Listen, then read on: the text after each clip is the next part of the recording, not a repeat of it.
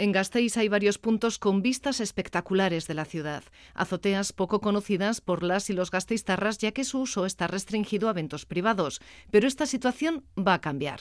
Se ha estimado la alegación presentada por el Centro Comercial Plaza de Santa Bárbara, la Plaza de Abastos, para que edificios de uso terciario puedan albergar hostelería y eventos de manera continuada en sus azoteas. Frederic Alzola, gerente de la Plaza de Abastos. Es verdad que estamos haciendo muchos eventos de, carácter eh, privado, no podemos abrirla de manera continuada y porque estamos haciendo muchas mejoras, los invernaderos se han puesto hierba, artificial, se está invirtiendo, pero queremos abrirlo al público y que no sean espacios restringidos para un evento privado.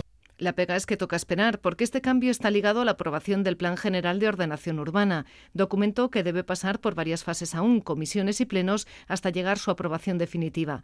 Medida que desde el apartahotel Cora Green City también ansían. Roque Ramos es su director.